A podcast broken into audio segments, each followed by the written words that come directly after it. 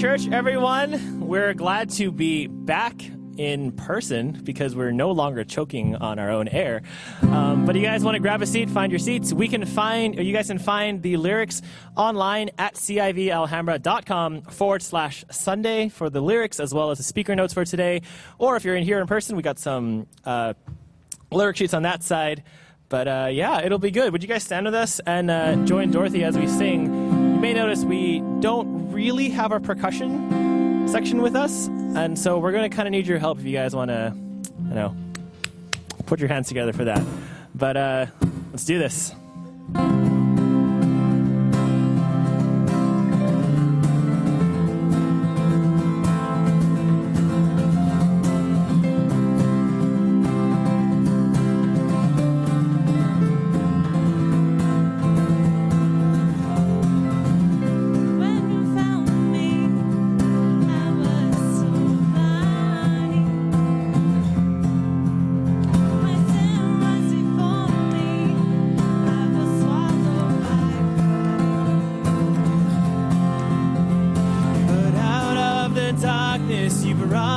To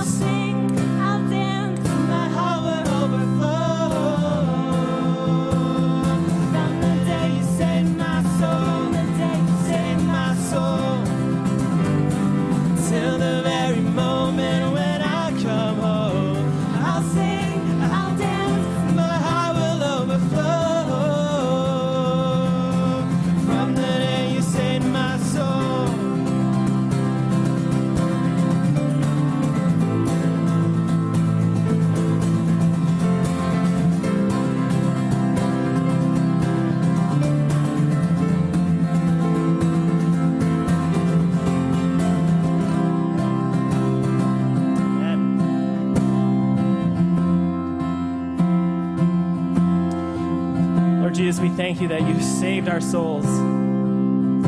That from that very day that we put our trust in you, you have given us a new life, new joy, new hope. That you've raised us to life and we get to rejoice in our Savior. May you be our everything. Amen.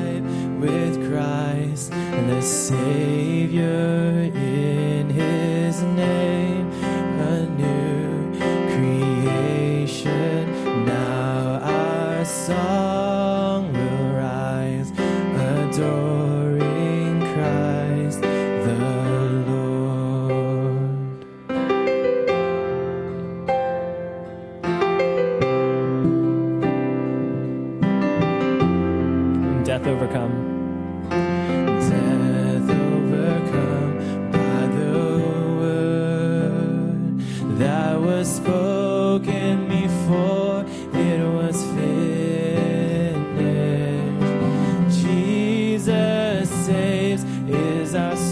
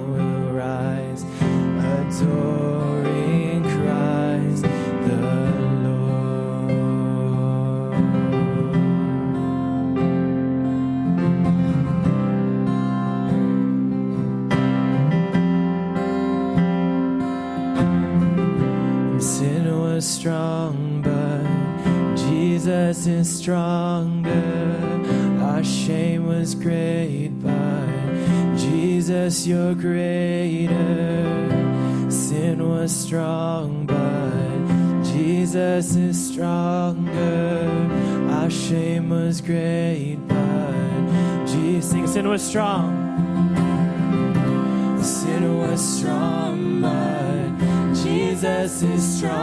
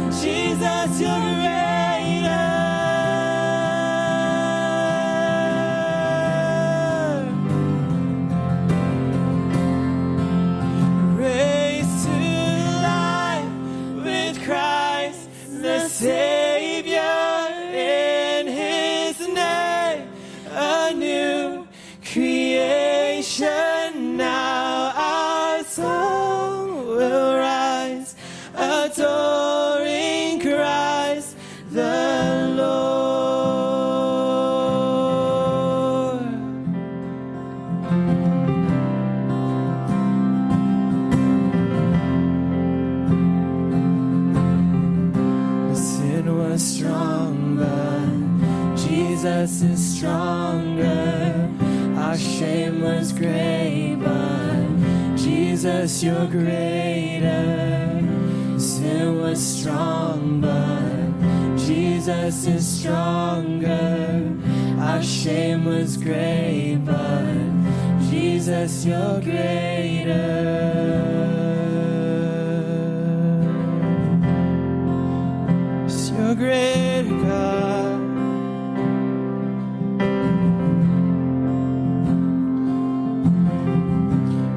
you, Lord, that your ways are higher than our ways, your thoughts are deeper than our thoughts, that you know the great and hidden things, and that you make them known to us. Your majesty and your power are uncomparable, and yet your love for us is immeasurable as well. We thank you. We ask that we would do all things today and through this week and for the rest of our lives in your power and your power alone. Speak through Neil as he gives us a message today. Use him as your oracle. Use him to speak into our hearts. May you be mag- glorified and magnified in our lives. We thank you, Jesus. We worship you. And it's in your name we pray. Amen. You guys have a seat. We're going to welcome up Sean for some announcements. Good morning, everyone. Good morning. I think people are out there. Good morning. Welcome to Church in the Valley. Um, hey, Victor, can you stay up here for a second with me? Yes, please, sir. So, my name is Jonathan Ricker, and I believe you guys all know Victor. Yes, Victor. Um, yes. So, uh, what you may not know is last year we asked Victor if he would be willing to volunteer for a time as our worship leader. And he did. And then, as we started to go through our transition looking for a new pastor, Victor has continued to volunteer to lead us each and every week as we worship God. Now, that's normally a position that a staff member would do because there's a lot of work that goes into it. You know, prepping, preparing, making sure the music lines up with what we're talking about, really just trying to lead us together. And Victor has done such a faithful job each and every week. Um, leading us in that way that we really want to honor and celebrate him. And so uh, the, every week, Victor was borrowing a guitar in order to uh, lead us here. And so we asked him to just uh, go purchase the church a guitar. But what he didn't realize is that he was picking out his own guitar. So, Victor, this guitar is a gift from us as a church, just to thank you so much for your faithfulness and all the work that you've done in leading us each and every week. So, if everyone can just give Victor a huge round of applause again, just to thank him.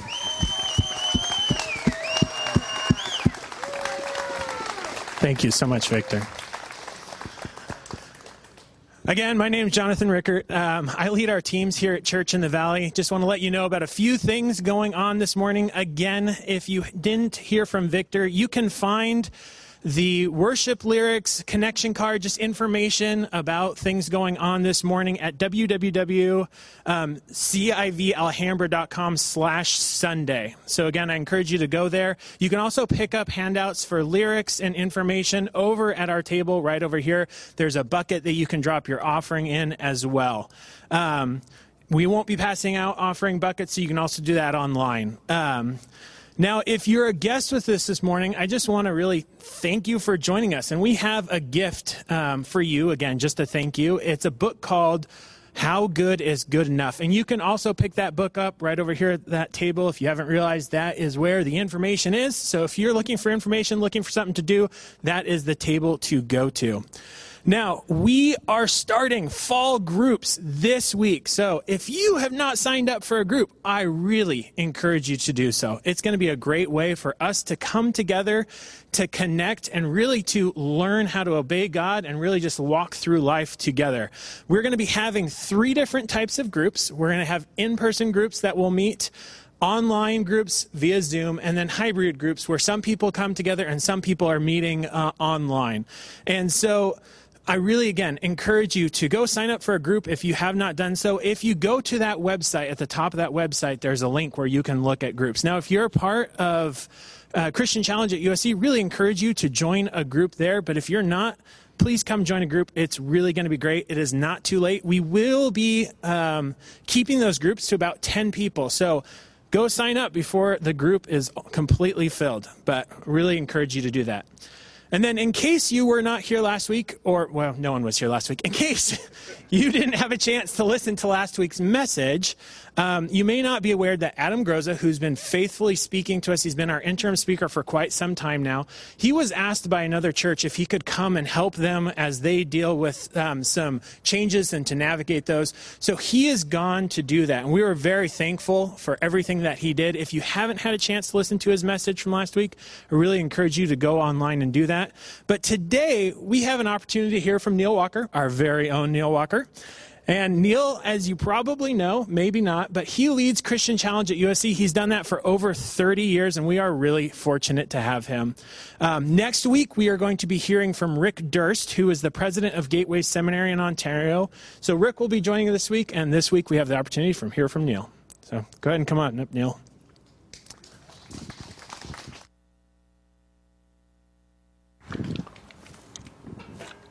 Well, good morning. I, uh, this has been one of those interesting uh, weeks, been one of those interesting years, for that matter, hasn't it? But uh, it's been one of those interesting weeks. I did uh, my first Zoom wedding yesterday. Uh, that is, I wasn't there, but they were. Uh, and from what I understand, they really were there and they really got married.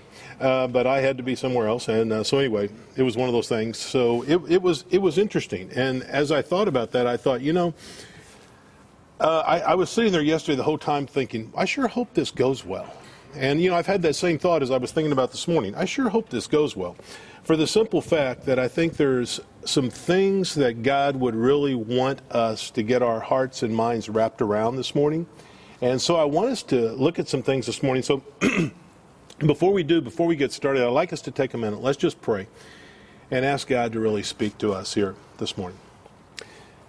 Father, thank you for your word. Thank you that you've given very much uh, clarity and understanding in your word, that you've really shown us where life is really found, and you've really shown us how we can experience it. So I pray, God, this morning that you would uh, make my words very clear. Uh, you've told Jeremiah, the prophet that has a dream, let him tell the dream, but he that has my word, let him speak my word faithfully. For what is the chaff to the wheat, saith the Lord. So, Father, I'm aware that uh, your word is where we really find life. And, Father, I pray that you would really make it clear and uh, personalize it for each person here this morning. And we pray that in Jesus' name. Amen. So, what I want us to look at this morning is really uh, the answer you must get right. The answer you must get right. You know, so. You know, if I were to ask you, what is the most important question you will ever answer? What is the answer you must get right? I, am sure you would have some different thoughts on that. But, you know, there's um, some, we'll, we'll come back to that and exactly what that is in a minute. But, you know, I, I recently, I got a uh, email and in it, this guy sent me this little uh, article and a little snapshot of what the Navy SEALs are like. Now, if you don't know about the Navy SEALs, the Navy SEALs, they are made, they make up like 1% of the Navy. But they are like the elite special forces of the Navy. And so in this article, he gave me the first little part of the Navy creed, the Navy SEAL creed. And it says this In times of war or uncertainty, there is a special breed of warrior ready to answer our nation's call a common man with uncommon desire to succeed. Forged by adversity, he stands alongside America's finest special operations forces to serve his country, the American people, and protect their way of life.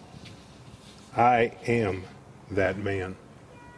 When you look at that, if you look at that last phrase, he is crystal clear. There is total clarity. No question about, you know, well, I don't know really who I am. It's like, I am that man. And that's one of the things I want us to see today is the answer that you must get right is your identity. Who are you? What is your identity? Now, I'm not just talking there about your name. You know, most of you would get that right. Most. Um, but, you know, that's not what I'm talking about. What I'm talking about here is who you see yourself and understand yourself to be. That's what identity is about. Who do you see yourself to be? Who do you really understand yourself to be? If you're a follower of Christ, then your identity is a declaration of the truth about who you are from God's point of view. Let me tell you that again. If you're a follower of Christ, your identity is a declaration of truth about who you are from God's point of view. Now, why is it that identity is so important? Well, I, I, let me give you four reasons why I think it is. One is this it provides you with significance. it provides you with significance. People are constantly looking for significance. In fact, uh, many of you have pursued that path quite a while, you know. And where, where's it to be found? You know, some people would look to accomplishments, some people would look to status, they would look to different things. But what you find is our significance is forever sealed with what Jesus did at the cross.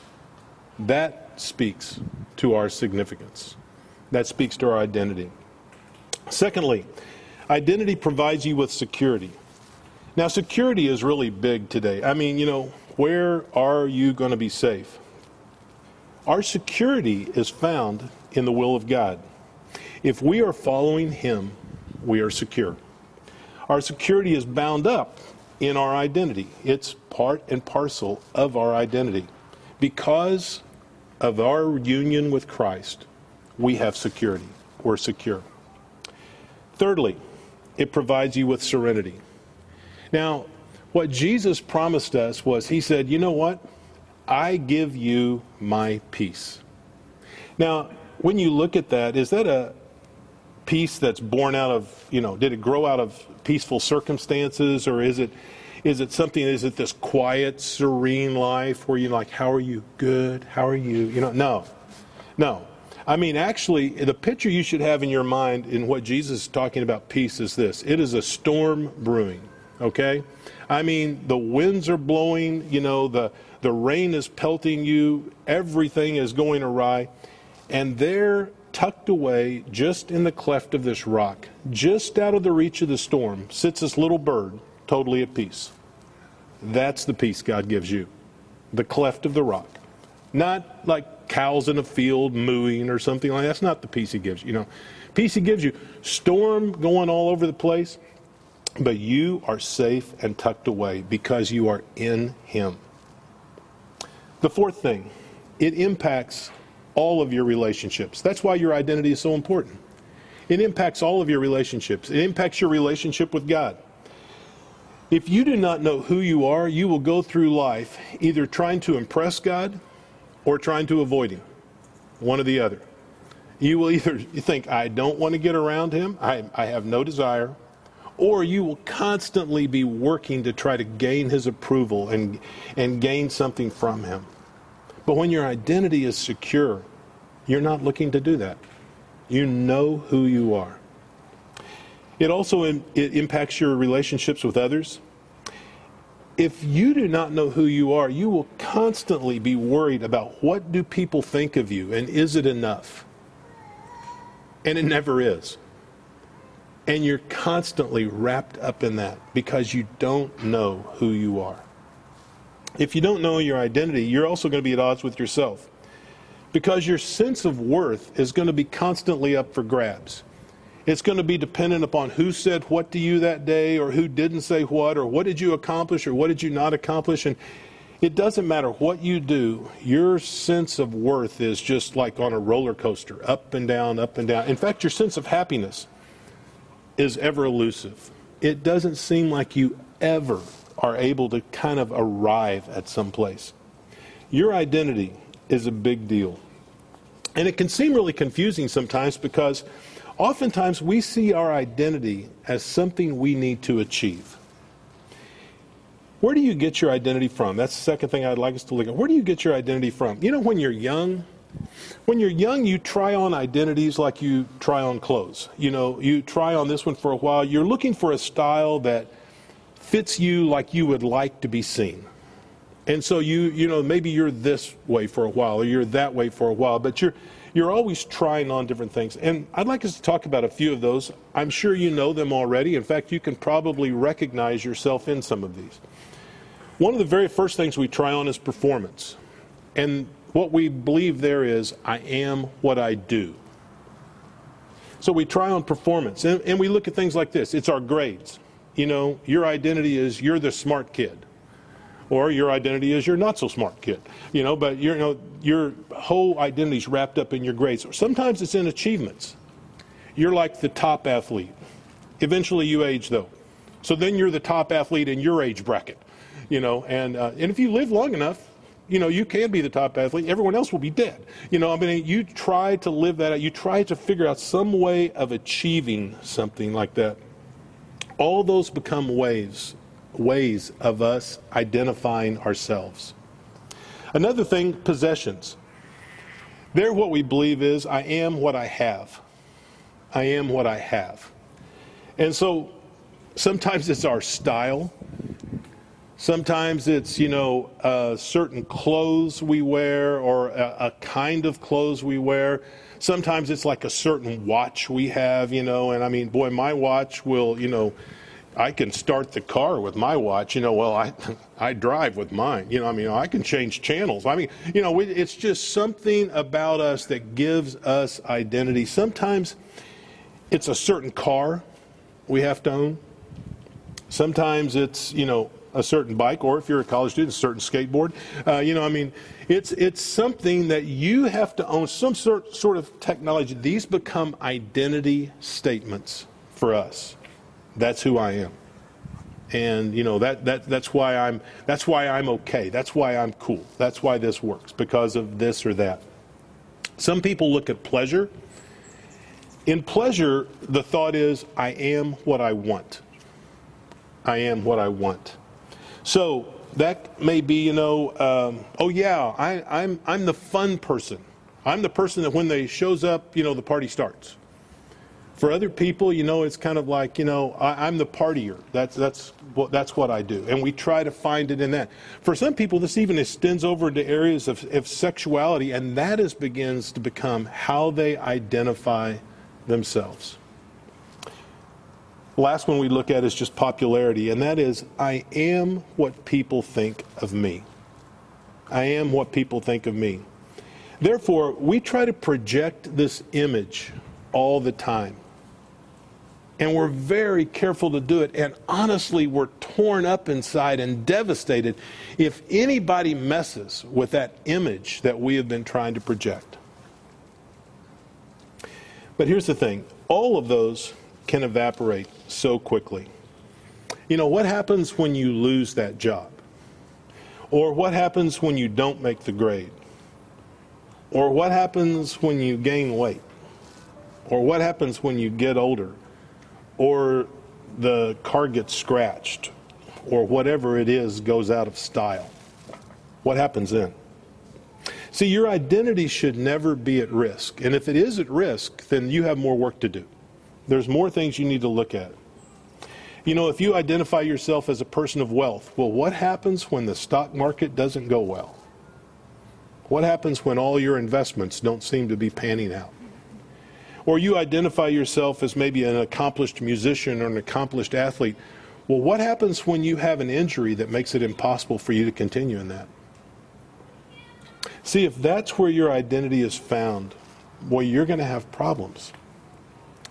All of those result from attempts to create a self rather than to receive the gift of ourselves in Christ.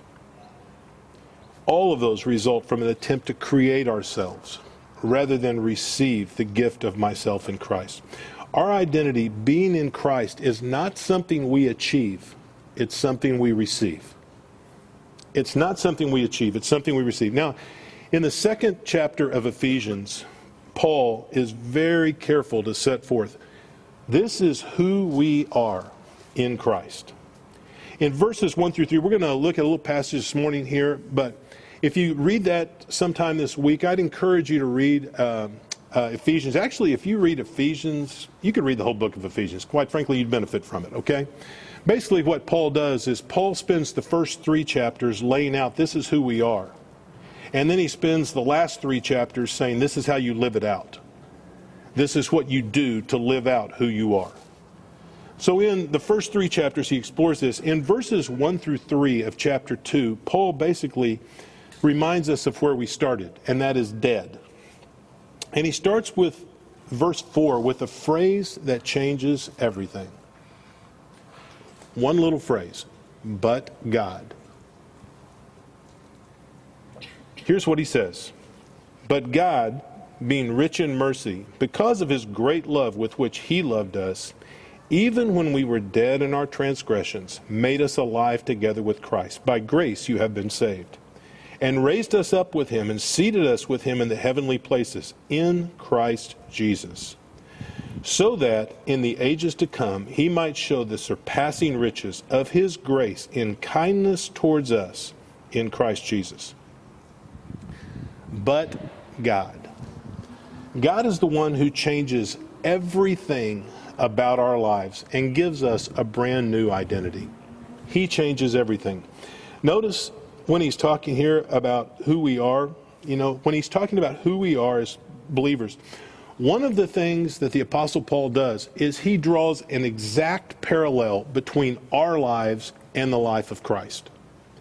And he talks about how Jesus was dead. I mean, when they took him down from the cross, they buried him. He was dead. If you see pictures from back then, if you see artist renditions from back then of how they drew it and stuff like that, I mean, he was kind of, you know, looking kind of gray.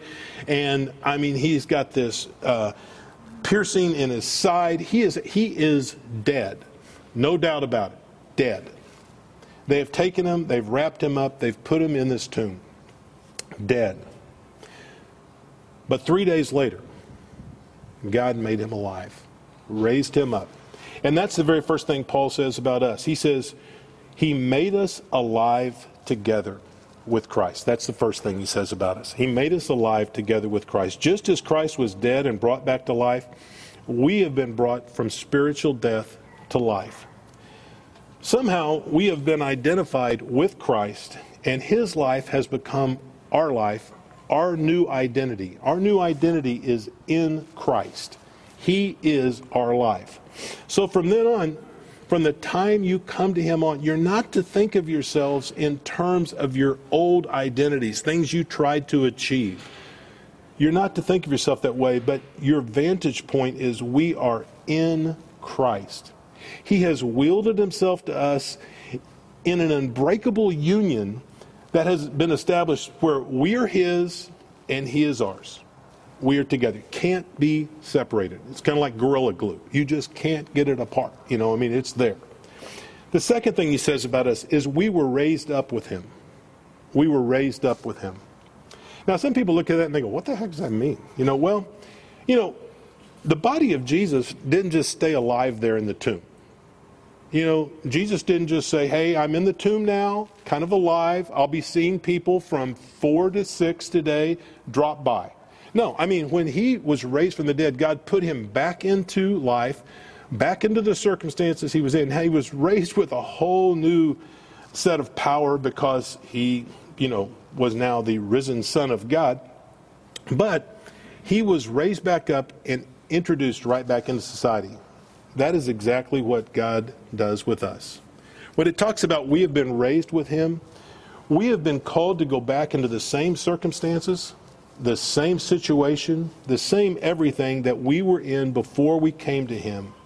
But now we rely on a new power. Now there is a new power that's demonstrated within us. It's a new identity, it's a resurrection life. Totally different. Union with Christ changes everything about how we conceive of ourselves and how we relate to and how we minister to others. And then the third thing he says, he seated us with him in the heavenly places. He seated us with him in the heavenly places. Now, what does that mean? You know, the author of Hebrews in, in Hebrews 10 talks about how Jesus has sat down at the right hand of the Father. What, what does he mean by that? Jesus is just spending eternity sitting around? No, that's not what he's saying. See, it, it, it's a picture, it's kind of a, a symbol. What, what's, he, what's he mean by that? The picture is this if someone is sitting, what is it? It's just cessation of effort. Work is over, the end of work. And that's what he's telling us. Hey, you know what? When you have come to Christ and I have raised you up with him and I have seated you with him in the heavenly places, you no longer have to be working for your identity. It's there, it's settled. Who you are is now settled for all eternity. You are in Christ. Your identity is not something you ever have to worry about. And by the way, when he's talking about heavenly places, he's not talking about like some far off place in space somewhere. He's not talking like that. What he's talking about, heavenly places, he's talking about the realm of the kingdom. That is, whenever and wherever God's will is being done. In other words, in the everyday life you live, whenever and wherever God's will is being done, this is your identity. It is safe, it is secure. You don't have to work for anything. While everyone else is scampering around and they could feel tension and pressure and anxiety and hostility and all these things because they have to achieve an identity every single day so that they're okay with God and they're okay with themselves and they're okay with others and they have some sort of significance and they have some sort of serenity and they have some sort of security. He says, you know what? You can rest. You can rest. You don't have to do that. Your identity is set, your identity is secure.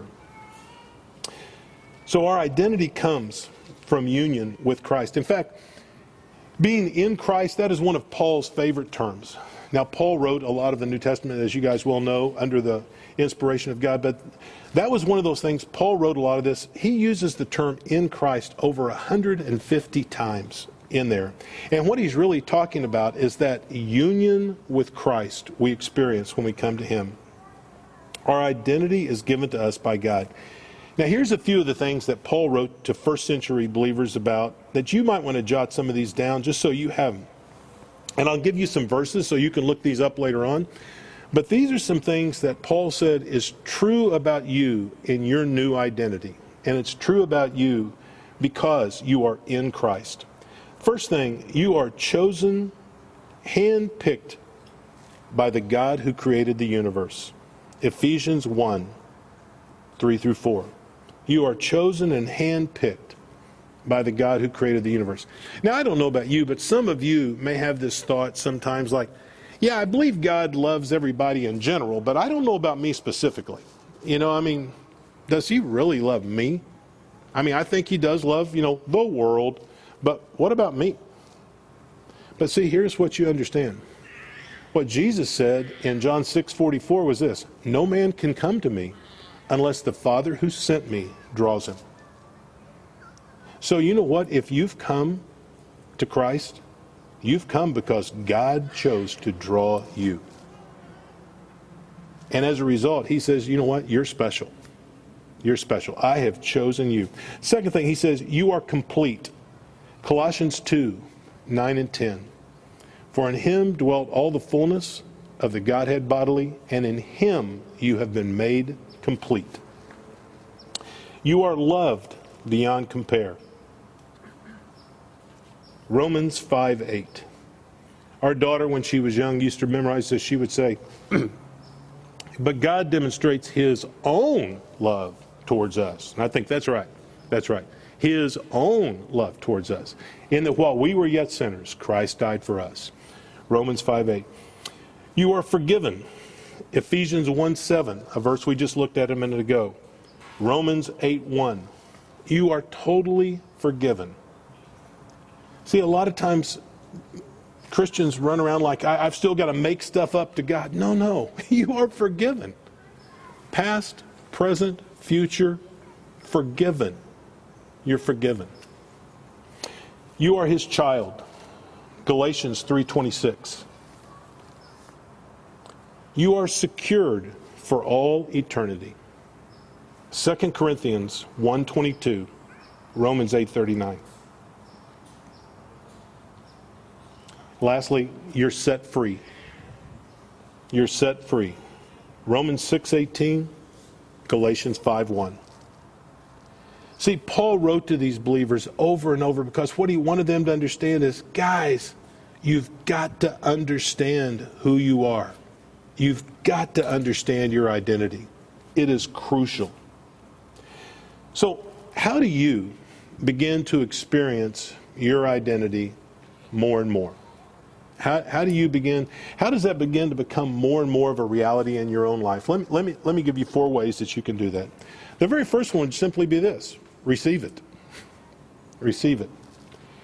In Ephesians 2, if you look at the next couple of verses there, in Ephesians 2 8 9, he says, For it is by grace you have been saved through faith. It is not of yourselves, it is a gift of God, not as a result of works, that no one should boast. God says, The last thing in the world I want is a kingdom full of people that are like, How did you get here? Man, achievements. How'd you get here? Possessions. How'd you get here? I was popular. And I said, No, no, no. It is all by grace. All by grace. Every bit of it. And so here's the thing just like any other gift, you have to receive your identity. Now, some of you may really be here this morning, but you may be at the point where you've never transferred your trust from anything you're doing to what He's already done. And if that's where you are, then the first step for you this morning is you know what?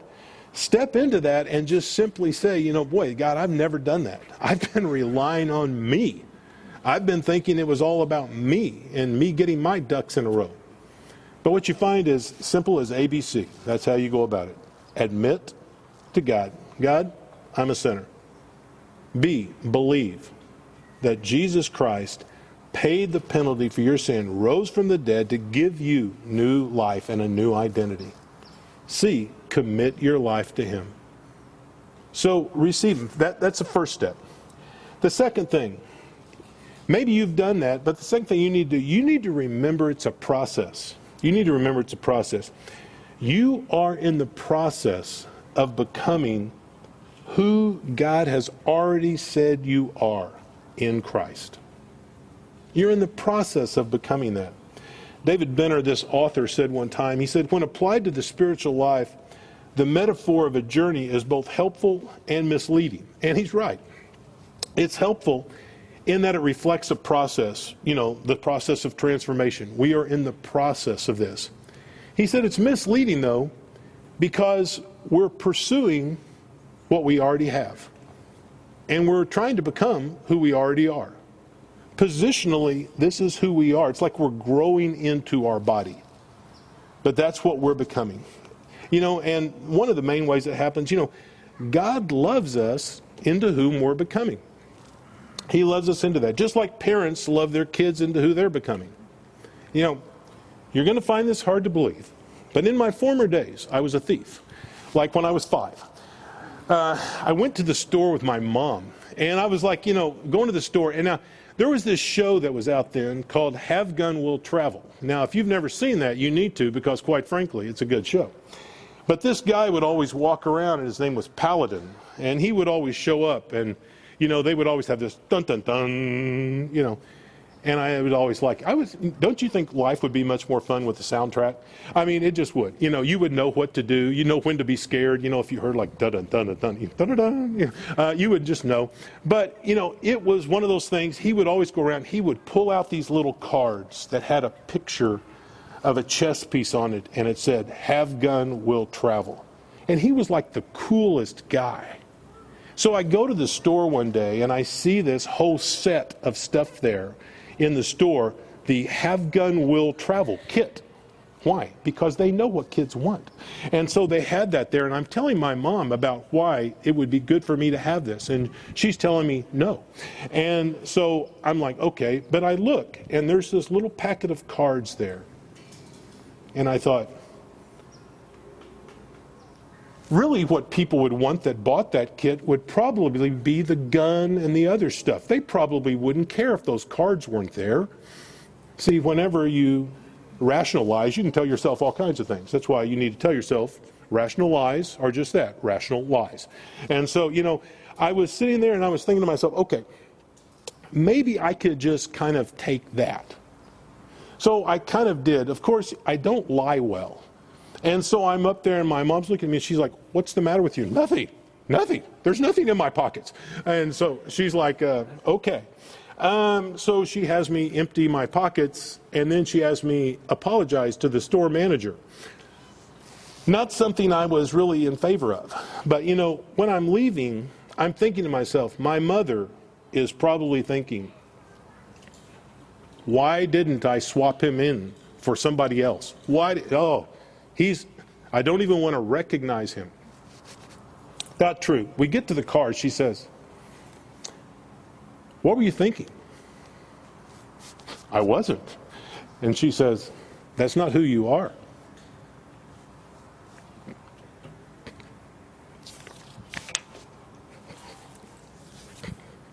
Sorry.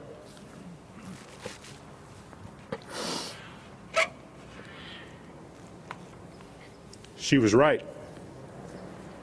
It was who I was thinking I was at that point. But you know what? Those were life giving words.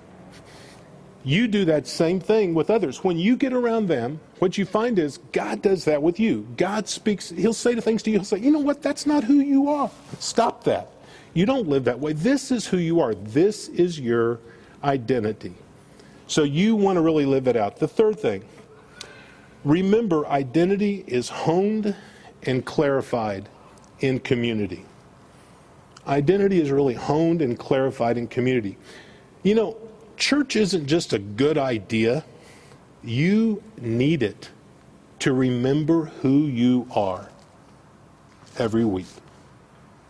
That's why the author of Hebrews says, you know, Consider how to stimulate one another to love and good deeds. Do not forsake the assembling of yourselves together, as is the habit of some. He says, don't do that. But encourage one another, and all the more as you see the day drawing near. We need each other to be really reminded of our identity. And it's there that we find out our gifts, and it's there we're able to utilize those, and we're able to really bless others. And then lastly, remind yourself of the truth of your identity. Remind yourself of the truth of your identity. Three things you ought to remind yourself of all the time. You ought to remind yourself, I am deeply loved by God. I am deeply loved by God. Well, you see that throughout Scripture. I am deeply loved by God. Secondly, I have been made alive with Christ, raised up with Him, and seated with Him. I've been made alive with Christ, raised up with Him, and seated with Him. And thus, all the things we spoke of earlier are true about your life. Thirdly, I am in the process of becoming who I really am in Christ. I am in the process of becoming who I really am in Christ. The answer to who you are is one you want to get right. If you get your identity right, you get life right. If you don't, you won't. It's not a question that you want to miss. It is not an answer you want to get wrong. Let me pray for us, and we'll welcome Victor and the crew back up. Father, would you give us the wisdom? Would you give us the understanding to be able to see that life and all that we desire the significance, the serenity, the security, the relationships, all of that is found in you when our identity is in you. So, Father, help us not to be chasing around trying to create something that we were never meant to achieve, but always meant to receive. And help us to receive that from you. And we pray those things, Father, in Jesus' name. Amen.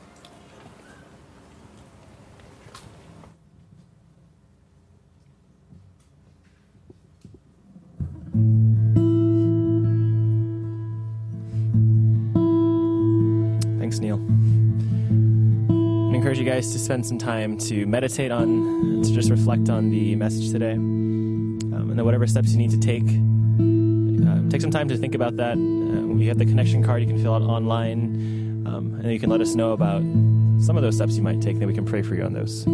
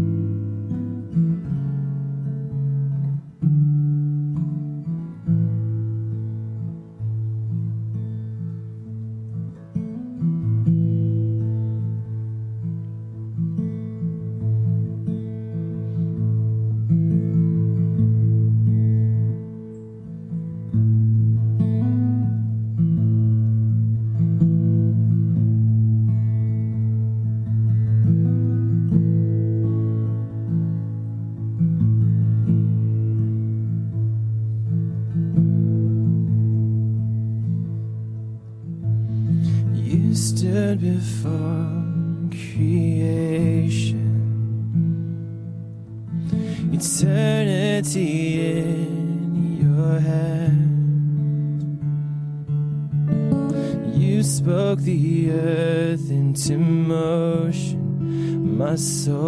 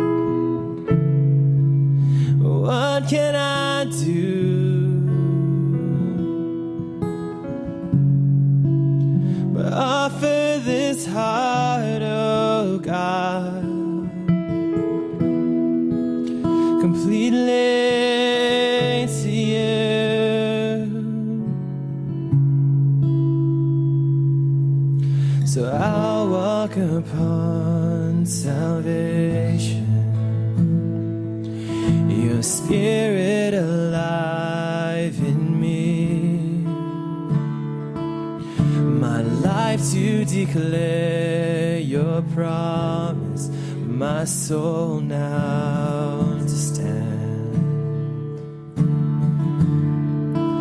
So, what can I say? What can I?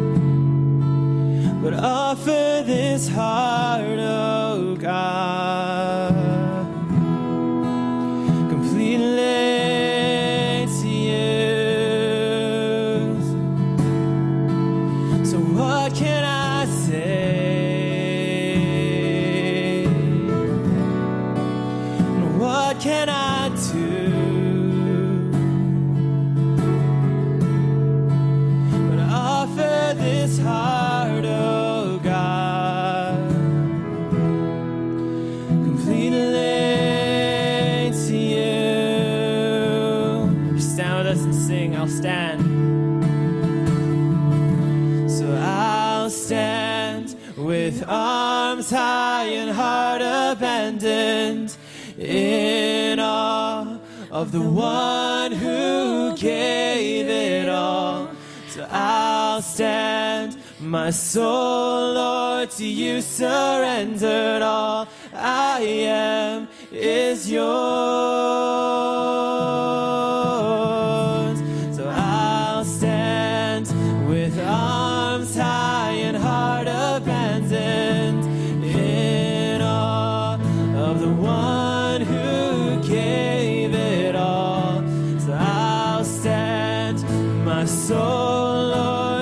surrender all.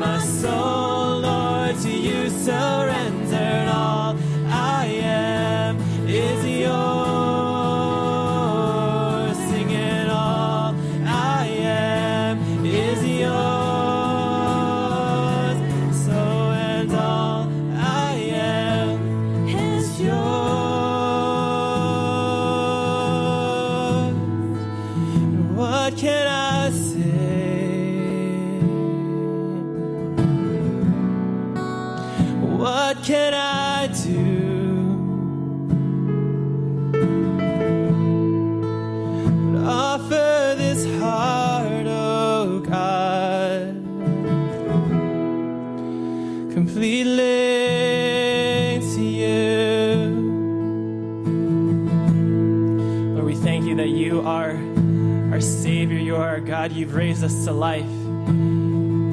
You've died for us. You raised us to life. You're seated us in the heavenly places with you. That we are secure in you. That nothing we can do can remove you, us from your love. As we stand with our life and our hearts abandoned to you, we pray that you would use us however you wish. We no longer live for ourselves, but only for you. Pray this in Jesus' name. To do one more song, and it's a new song. It kind of goes like this if you guys want to pull up the lyrics. The chorus goes like this. So when I fight, I fight on my knees with my hands lifted high. Oh God, the battle belongs to you, and every fear I lay at your feet. I'll sing through God, the battle belongs to you.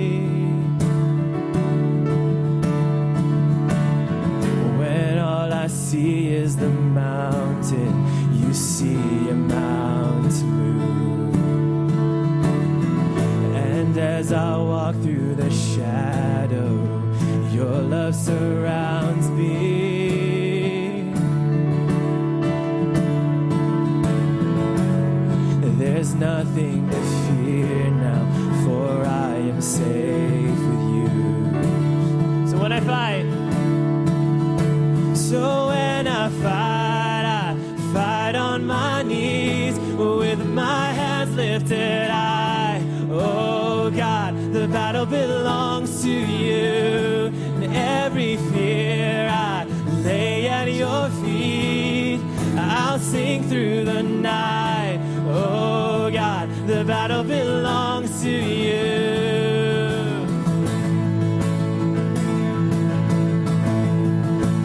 and if you're for me, And if you are for me, who can be against me?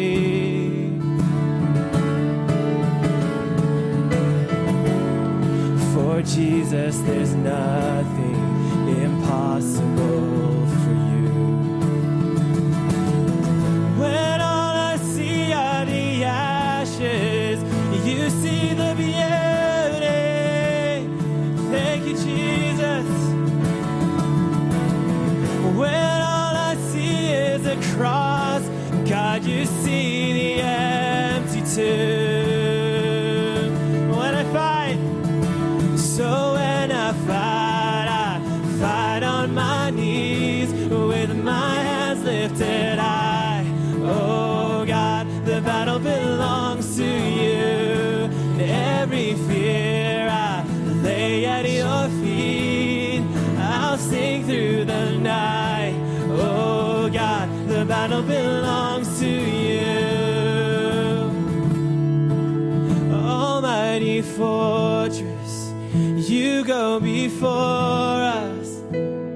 Nothing can stand against the power of our God.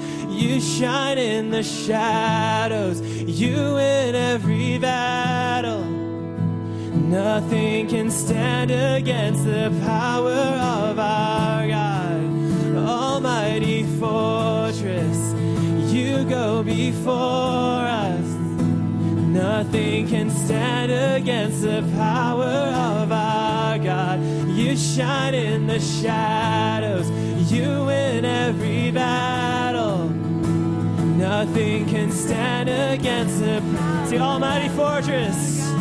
Almighty fortress, you go before us. Nothing can stand against the power of our God. You shine in the shadows, you win every battle. Against the power of our God. So when I fight, I fight on my knees with my hands lifted high. Oh God, the battle belongs to you. Every fear I lay at your feet. I'll sing through battle belongs to you. Sing it. Oh God, the battle belongs to you. Oh God, the battle belongs to you. Amen. Well, thank you guys for joining us. We pray that you will have a blessed week, remembering that we are secure in what Jesus has done for us. May you be blessed. Have a good one.